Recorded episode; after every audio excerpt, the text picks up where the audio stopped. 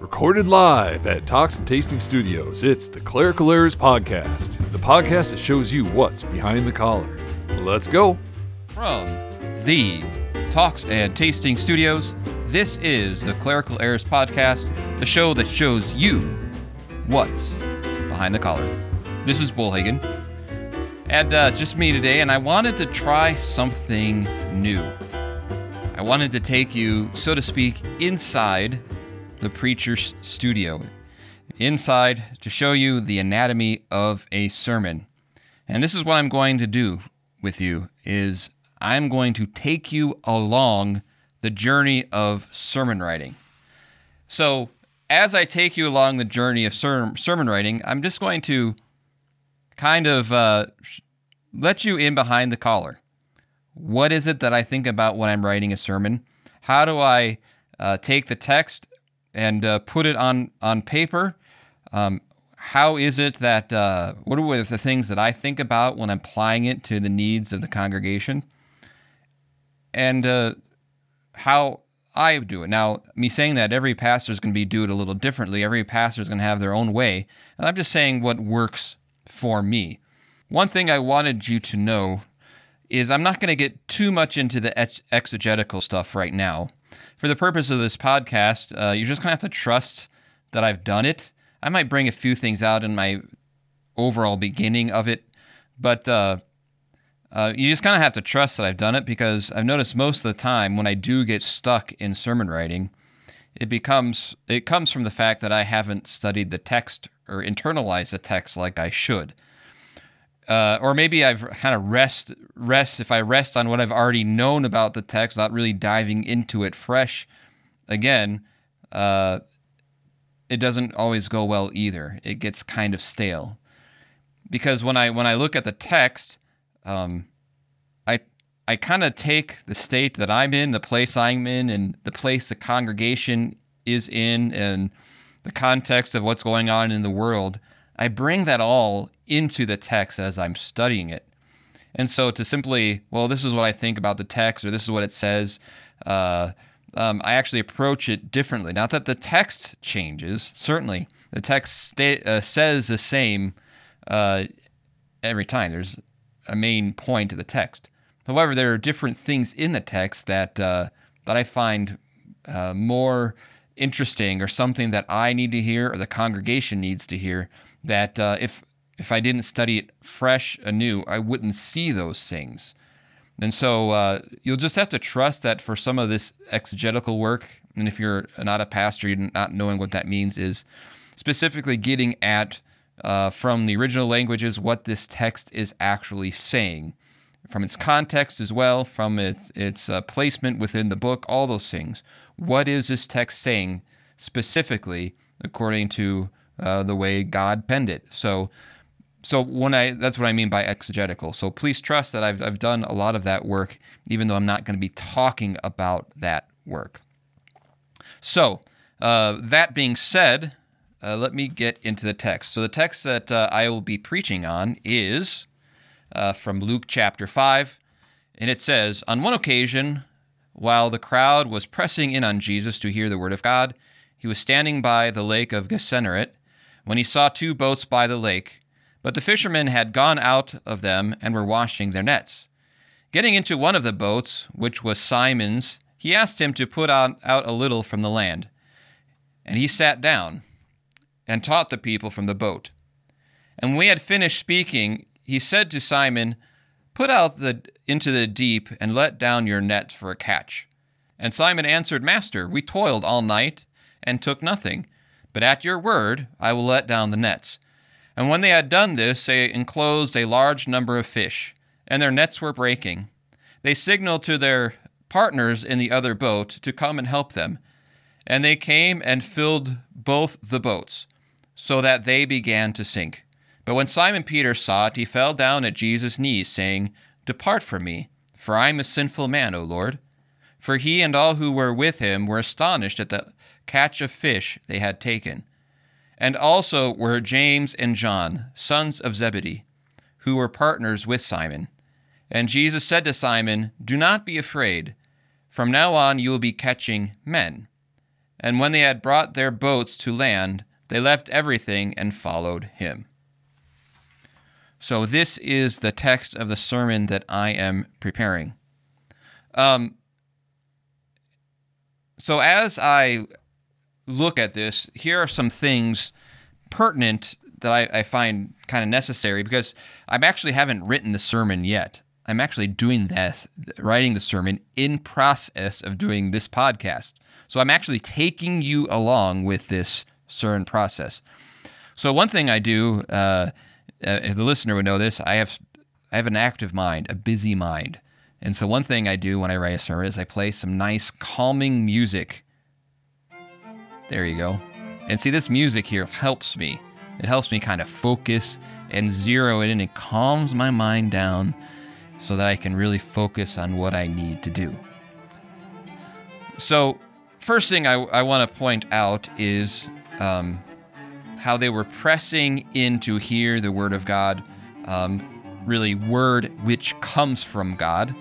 Um, you heard the word Gennesaret, which is uh, a word really not used very often, but uh, really in the same region as Galilee. He saw two boats by the lake, and uh, and uh, and uh, obviously the, the miraculous catch of fish. Now Peter or Simon, uh, Simon says uh, um, he's all frightened by it as he brings in the net. You know, he uses a phrase of authority, uh, not necessarily rabbi, but master.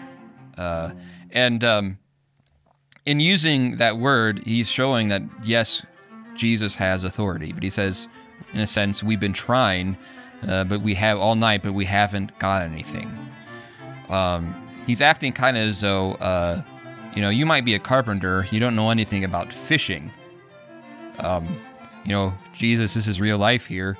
Um, we tried all night. There's no fish to be had right now. We're cleaning our nets. But at your word, he says, he will do that. And I'll, I'll come back to this point. You know, this whole idea of what do you know about fishing? Because uh, that I think that's an important point here. Um, about the there's an interesting interplay that I think I'm going to wind up going here with this text about fishing and being close to Jesus, or fishing and hearing His word. So Peter then shows us um, and teaches us how sinful men really understands the miraculous of God, or how they understand uh, anything when they're faced with the idea of the existence of God, or with, with Simon here specifically, um, when he encounters God standing in the midst. Uh, and by, by the way, I, I will refer to him both as Simon and Peter. Same guy. Don't let that confuse me. I don't want to have to think about am I Simoning or Petering. So uh, just just bear me with me on that. But uh, I think you can see this a lot today, where people are confronted with uh, a, the idea of creator, and it frightens them. Uh, you know, you have this new uh, telescope that's that's going out, and people are freaked out about what it's seeing. And I think sometimes they, they're seeing the, they're seeing, oh, this universe is more expansive than I thought. There's more of this that confuses me. And rather than looking at the idea that, oh, this is a, a creation that God gave us, they're looking at it as, uh, oh, there's more, more studying. There's more we don't understand. Um, and I think that's causing some, uh, some angst, trying to explain all of this without the idea of God. Um, and so you have Simon as he brings in all these fish at the word of Jesus, uh, he has fear. Uh, and uh, something as he, he does this that I, I, also find interesting. And so far in the text, he refers to him as Simon, Simon, Simon, Simon. And then as he falls at Jesus' feet, saying, Depart from me, for I am a sinful man, it says, This is what Simon Peter said. Which is interesting because as he expresses this faith, not complete faith. Uh, he expresses a faith um, that one, Jesus is God, and two, he carries authority, and three, he is a sinful man. Uh, then Luke uses the, the, name Simon Peter. This is the Peter that confesses the faith. This is a Peter in which Christ builds his rock on the word of God that Peter will preach. And so as he falls down and says says this, uh, that's when he's given he's called Simon Peter. Although he won't be given the name by Jesus till much later. Um, it's interesting that Luke kind of puts that in there and telling what's happening. Now this is Simon Peter saying this. So as he confesses one that Jesus is God, two that he is a sinful man, that's only part of the equation. Jesus says, "Do not be afraid."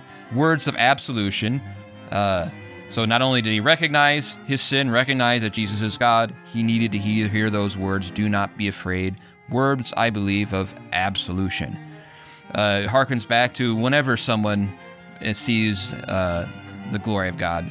Uh, even even with the angels appearing to the shepherds, uh, they were very afraid. And what does the angel say? Fear not. Or you even think of the resurrection of Jesus when he appears before them, and they are afraid, and Jesus says, Peace be with you. Yes, I am the God who rose from the dead, who suffered and died and rose, but do not be afraid. Uh, uh, peace be with you. Your sins are forgiven. We also, by the way, have notes of the resurrection of, of our Lord Jesus because Jesus will give another miraculous catch of fish uh, after the resurrection, and instead of being afraid of God like he is here when he is confronted with them, uh, Peter then is very excited and he jumps in the lake and has some fish with Jesus. So there's a there's a lot of beautiful things uh, going on in here. So there is also, I think, a point to be made uh, of the catch of fish. I want to mention that. I don't think that this is about prosperity. You know, follow Jesus, and I'm, I'm sure in many corners, particularly probably in more of the ba- Baptist sector, there's an idea of, you know, just listen to God and He will bring great success. I think it's more about trust. Like I said earlier, Peter didn't want to trust really uh, that uh, that Jesus knew what it came to fishing, but this is really about remember uh, uh catching people with the word of God. So there's a trust there. Peter didn't want to trust that the Lord of life or the God of salvation actually knew what he was doing. He, he wanted to, to, so well, we tried. But God knows, Jesus particularly knows how to catch people with his word. He knows how faith is created. He knows how faith is sustaining. He knows how the word of God changes. So when we think of that aspect, hearing Christ and his word and trusting that His Word will do what it, say, says it does, trusting that that Word will create faith, trusting that baptism does what Christ says it does, trusting that the Lord's Supper gives what Jesus promises it gives. All those things comes to the fact that when it comes to the work of the church, we trust in how Jesus decides to bring us in. And we trust how he decides his work does his work, how he confronts sin, and so the Word of God and the words of Christ in the Bible, uh, as the inerrant Word of God, leads us and guides us in all of that. All right. So that being said, now that I've kind of got some ideas of the text, I kind of want to kind of bring you in of the direction. One thing interesting about a lot of my sermon preparation is I get an idea and I know the text. Okay, I've internalized the text I know I once I kind of get a, a, smattering of ideas. I've actually done to, a top 12 list where I've kind of kind of given you my ideas on what I could preach on the text. And then I'll, I'll usually go with one. With this one, there's all sorts of things um, that I could go with. It could be one of more missional. It could be on uh, on on faith. Uh, it can be on the Word of God. Um, it can be on on explaining what a miracle is and how these miracles uh, are very important to the Christian faith. And so, but where, what really got me thinking about this text is um, I was, we have a, a, food stand. I was visiting with someone at the food stand from our congregation, and for some reason, the, the topic of the, the hymn In the Garden came up. And, um, and, I, and, and I was talking how that's not in the garden. Uh, which is not uh, a Lutheran hymn and not one that we uh, sing in, in our churches, or at least I don't. You know, some some do, but I prefer not to. Um, where the, the, the gist, gist of, of kind of the theme of that, hymn is, you know, I'm in the garden and uh, Jesus walks with me and he talks with me while I'm in the garden. And uh, I talked about, I mean, how often have you heard, and this is a direction I'm going to go with the text, how often have you heard someone say something to this effect? I feel closer to God when I'm out fishing. In the hymn's case, walking in the garden. I feel close to God when I'm out hunting for Vicar's sake, right? we know he likes to hunt. Um, and, uh, you know, I, I mentioned uh, to this person, he, he kind of thought it was a good point. I said, now, someone might feel close to God uh, in that setting, but doesn't mean that the feeling is mutual. What I mean by that is you may feel close to God, but that's not the full story. And uh, Peter felt close to God uh, when he actually left everything and followed Jesus. Peter didn't say, Oh, I feel closer to God when I'm fishing, Jesus. No. He felt he was closer to God truly when he heard his word and actually followed Jesus. And so this is kind of the opening thought that I have in the sermon that I want to really uh, kind of use in an introduction because that is where I think I get really people to listen. And uh, and I'm, I'm going to be honest, this is how I sometimes write sermons. I don't know exactly uh, where I'm going to take that. So uh, give me a, a, few, a little bit here, and I'm going to write kind of the beginning of my sermon. And after I have given, written the, the beginning of the sermon, I'm going to stop there, and then I'm going to show you where I'm going to go with the rest of it. And so I'm going to pause this right now, uh, and I'm going to let the music play, and I am going to kind of begin the writing process of the sermon, and I will be back. Next time you hear my voice, I will have that part written. In the name of Jesus. For our text, the text for our consideration this morning comes from our gospel reading. Have you ever heard a phrase like this, either from your lips or from someone else's? I feel closer to God when I'm fishing. It doesn't have to be just fishing, although it fits well with our text. It could be deer hunting, vicar, or gardening, or enjoying anything that God has made in this world. Maybe it's just a piece of solitude and the beauty of God's creation.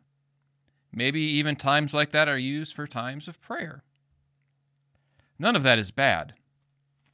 But when someone says, I feel closer to God when I'm fishing, more often than not, they are making a statement about Sunday morning. I feel closer to God when I'm fishing than I do on Sunday morning. And someone may actually feel closer to God when they are fishing, but I don't think that feeling is mutual. That's akin to a husband telling his wife, I feel closer to you when I don't have to listen to you. You may feel closer to God, but is his, is his word on your mouth and in your ears? Is that word confronting your sins while you're fishing? Is it leading you to repent of that sin?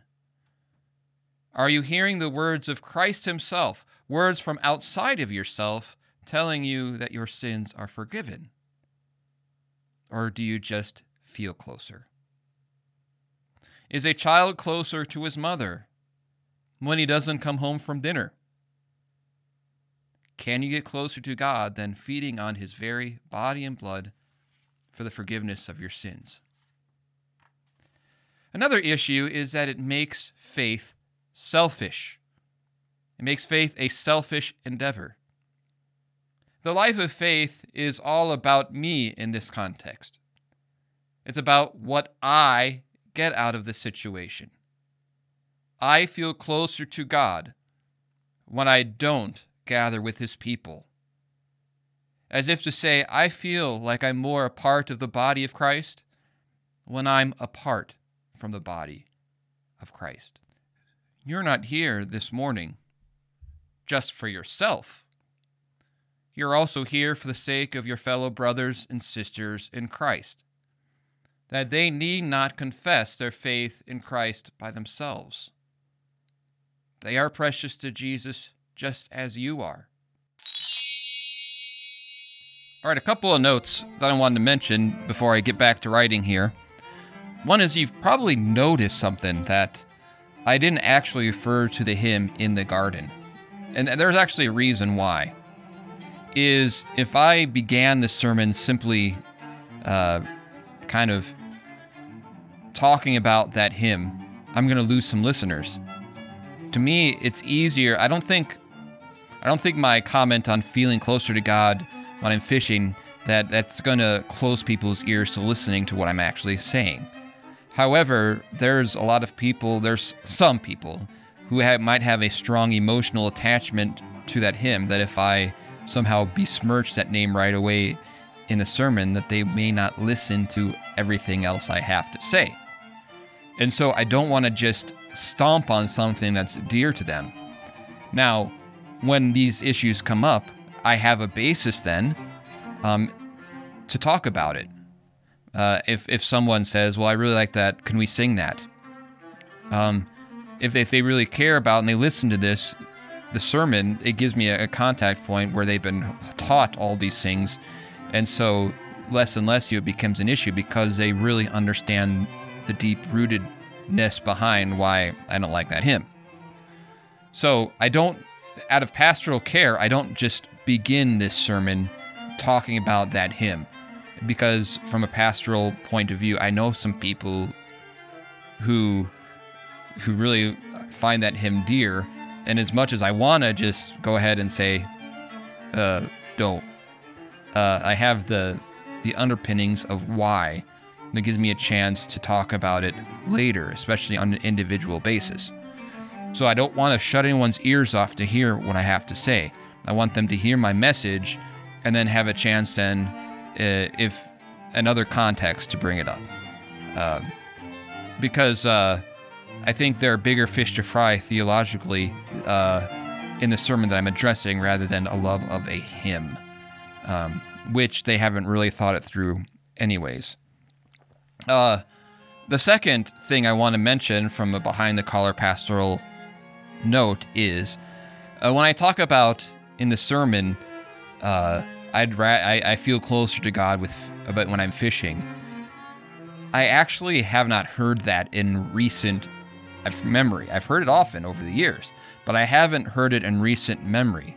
And that's actually important for me because if someone said that to me uh, in a way that they really meant it, I did kind of have that conversation, as I said, with, with someone, um, uh, but it wasn't in a way that uh, they really said it when they meant it. It was more of a teaching moment. And so I didn't don't want it to be a situation where where someone said that to me and then, oh, guess what? You just made it in my sermon. If if I had heard that, you know, in recent memory, uh, in a way that that person remembered telling me recently, and then I put it in the sermon, it, it probably would not be good for them. And so I can do this now because I actually haven't heard it in recent memory because I don't want my sermon to be reactionary. Uh, you also notice, uh, and this is just my personality, I do like uh, kind of every once in a while to have a little punchline here and there. I probably get that from my father. You know, when I talk, when I when I kind of build it up and say, you may feel closer to God, but the feeling's not mutual. And I also use a few examples uh, and I think Jesus does this from a parabolic way, where where we make if we make our how we think about God, uh, if we compare it to if we were to do that in our natural relationships with others, that it sounds ridiculous. And so, for example, when I'm talking about, I use the example of a, a child not coming home f- for dinner. Uh, do you feel closer when you're not having dinner with your mother? Does that good for your mom? And I also use that in the sense of a husband telling his wife, um, I feel closer to you when you're not talking. It's almost, I think it's kind of funny. Um, And uh, but it, it shows re- the ridiculousness of that statement. I feel closer to God when I'm fishing. So, leading up, and I was working this there, there's kind of two main thoughts. Now, I, am kind of meandering at the beginning, and it, you might think, well, I haven't really talked about the text. That is true. I haven't specifically brought up the text much outside of saying, talking about the fishing aspect and um, talking about um, uh, uh, the fact that it's from the gospel reading. Um, but that doesn't mean I haven't been taught preaching the text. Um, the two things that I've brought up from the text and I've been really hammering home, which is kind of almost kind of the meat of the sermon here, is one about hearing God's word, which is very central to the text. Uh, hearing the word that came from God through Jesus. And the fact that Peter, this is a little bit I'll be getting to, because what I need to do the next part of the text is actually bring the text to show what I'm talking about. And then also, so bring the text to show I'm talking about so that they know that hearing God's word is the utmost important. That uh, that simply feeling close to Christ isn't really the, the point uh, of a Christian life, and showing the selfishness of that of that statement, which is textual as well, because when when Jesus calls them to faith, Peter, James, and John, what does he say? He says one reason he's doing is for the sake of others. You're not catching fish anymore. You're leaving your nets behind to catch others, to catch men, to catch people uh, with the word of God. So, inherent in the call to them as well, and the calling to faith for them as well, is it's not just about yourself, it's also for everyone else. And so those are, are, are textual things that I'm talking about, that I am preaching the text, even though I haven't actually at this point brought up the text. So in the next section, what I'm going to be doing is a couple of things. One is bringing uh, what I've said so far in the context of the text. I want to, before I get to that, talk a little bit about uh, the online church stuff too, because in a way that does make it a selfish endeavor. I don't want to bring it too much because that will uh, deviate from these other points that I want to get to. Um, but I also need then to to kind of not only bring it to the text, but I need to expand it a little bit. And what I mean by that is, is um, by me preaching this, I, I think I have done. I have in a way brought everyone into it where they can see this to a certain degree in themselves. But there's a lot of people who don't fish. There's a lot of people who are here every Sunday. And so, who are here every Sunday that I don't worry about them fishing or hunting or or whatever the case may be. I need to expand this a little bit so that everyone can see themselves in this aspect of the law that I've brought up. So that is what I'm going to be doing in the next section, tying it to the text, tying the points that I'm making to the text, and then also broadening it so everyone can see it themselves, whether fishers or not, that they can see the importance of it. So um, that is the next, and I'm going to do that now. You are not here on Sunday morning just for yourself. You are here for the sake of your fellow brothers and sisters in Christ, that they need not confess their faith in Christ by themselves, for they are precious to Jesus just as you are. In the same way, virtual church or online services cannot ever replace what happens in God's house. Your brothers and sisters in Christ need you. Many dear people listening on the radio right now wish they could be here in God's house with you, but because of physical limitations, can't. They not only want to hear God's word, they want to hear it and confess the faith with you. As we get to our text, our text should be familiar with us. People were gathering to hear Jesus. They were desperate to hear the word that came from God's mouth. The crowd was so longing to hear the word of God that Jesus had to get into Simon Peter's boat, and then he gave them the precious words of God. After not catching anything all night, at Christ's command, they let down the nets. As Simon Peter brought in the miraculous catch of fish, he knew he was in the presence of God. He was given something he could not find alone in a boat. Confronted with his own sin, he confessed, I am a sinful man, O Lord. Depart from me. He saw the power of the one sitting in the boat. Jesus said, Do not be afraid. And as he said those words, he was pouring out his grace and mercy on Simon Peter, words of forgiveness. He comforted Simon Peter with the full authority of his own blood, the authority by which the fish were caught and by which the world was created. His sins by that authority were forgiven. Heaven and earth met in Jesus Christ, and heaven was opened for Simon Peter. He heard it himself from the voice of Christ himself, something he would not get by himself in a boat. And as soon as Jesus said, Do not be afraid, he then said, From now on, you will be catching men.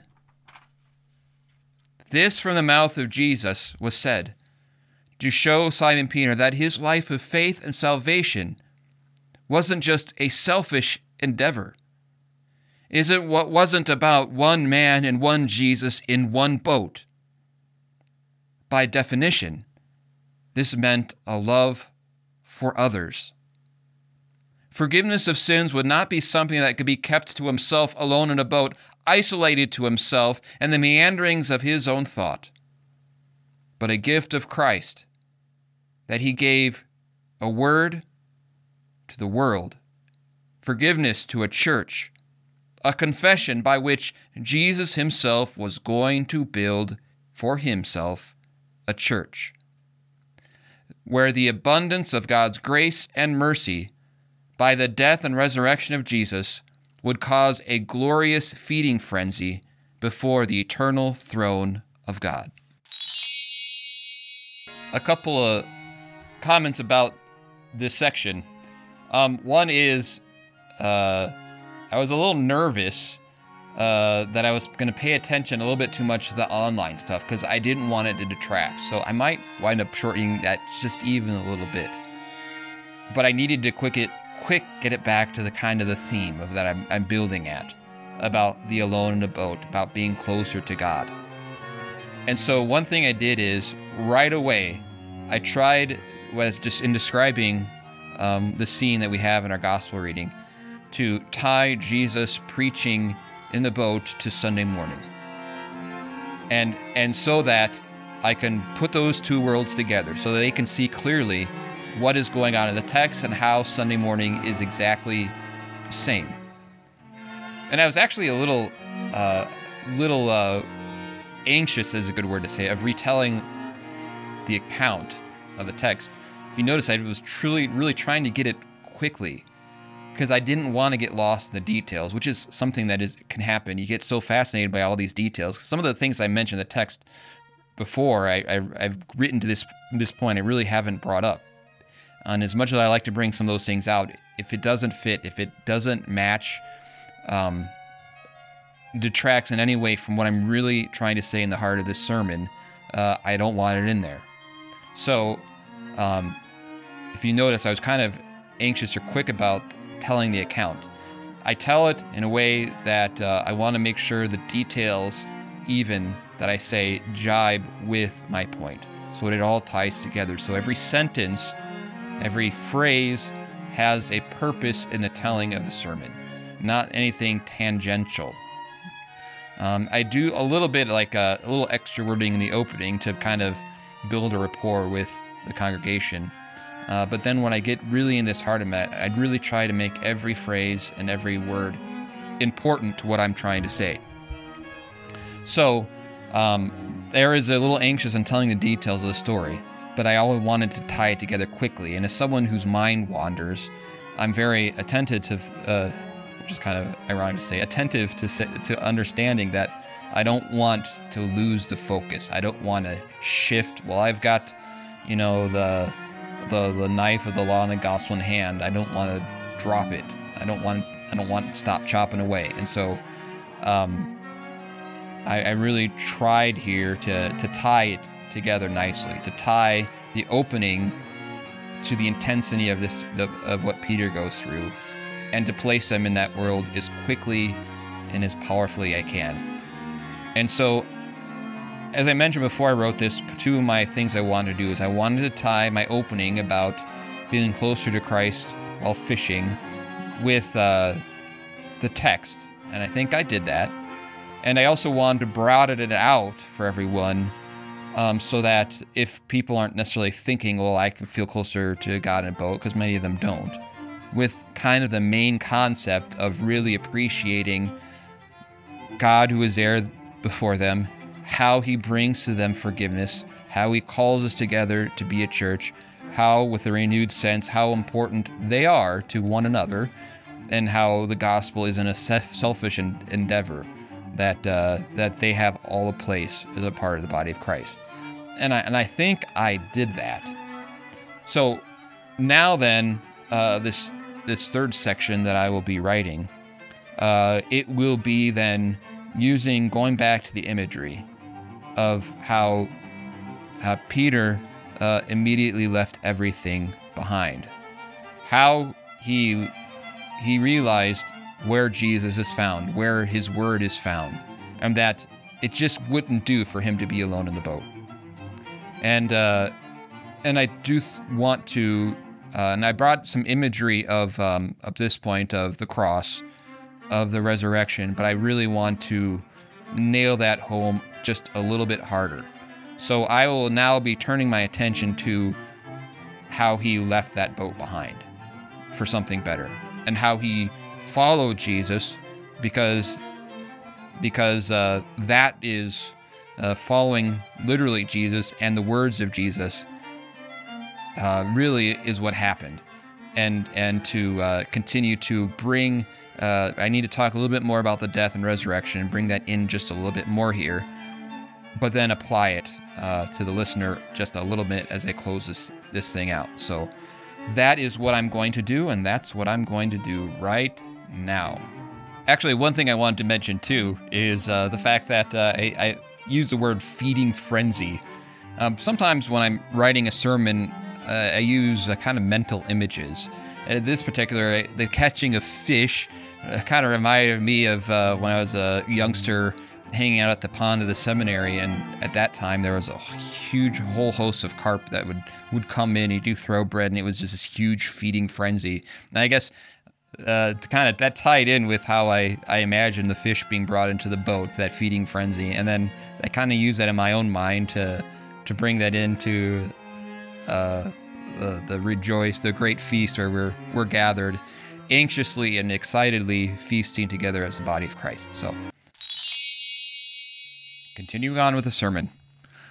Our text says that when they brought their boats to land, they left everything and followed him.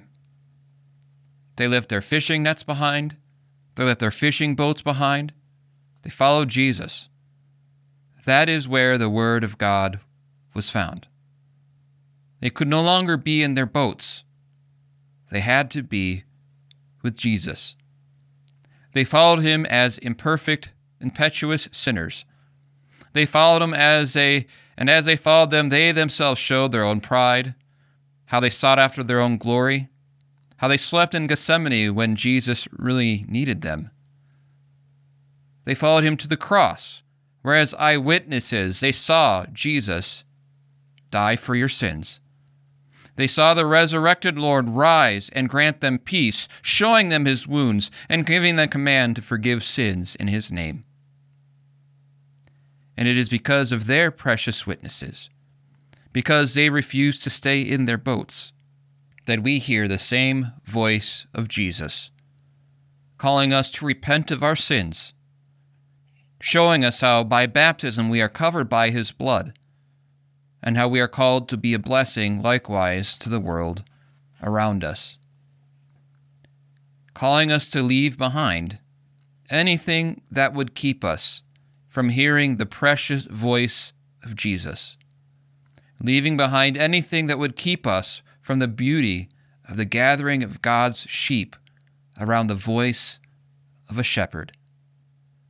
Baptized in the name of Jesus.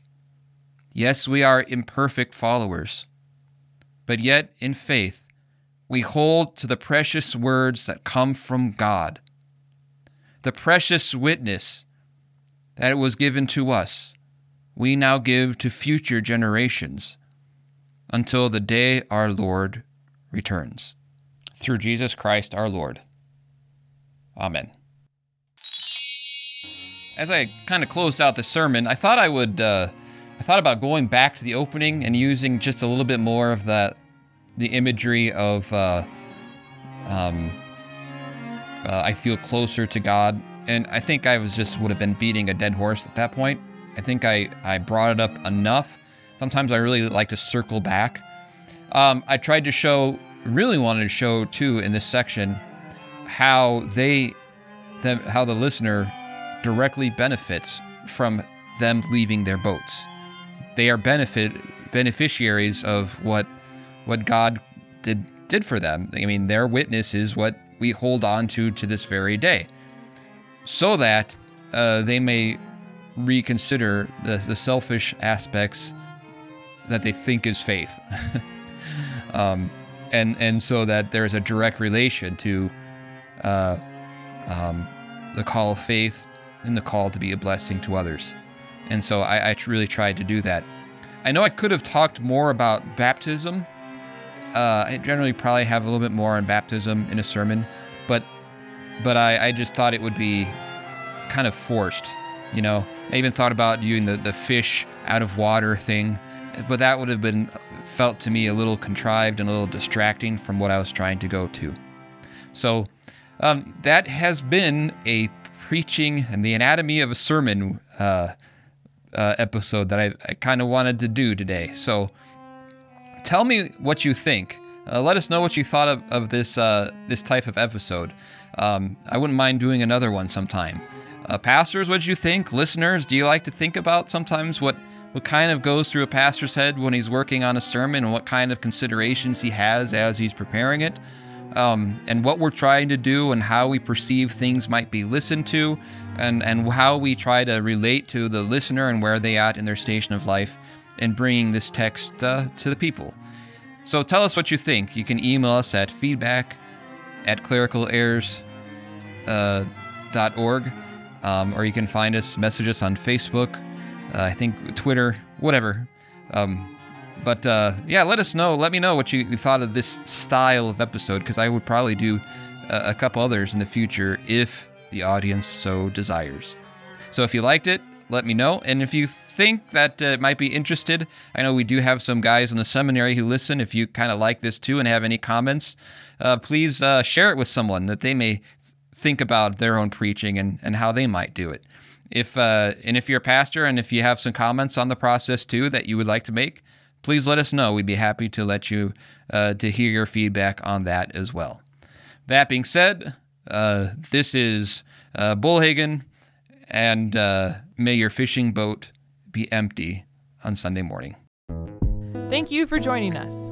This podcast is available on iTunes, Google Play, Spotify, or wherever else you get your podcasts. Questions, thoughts, concerns?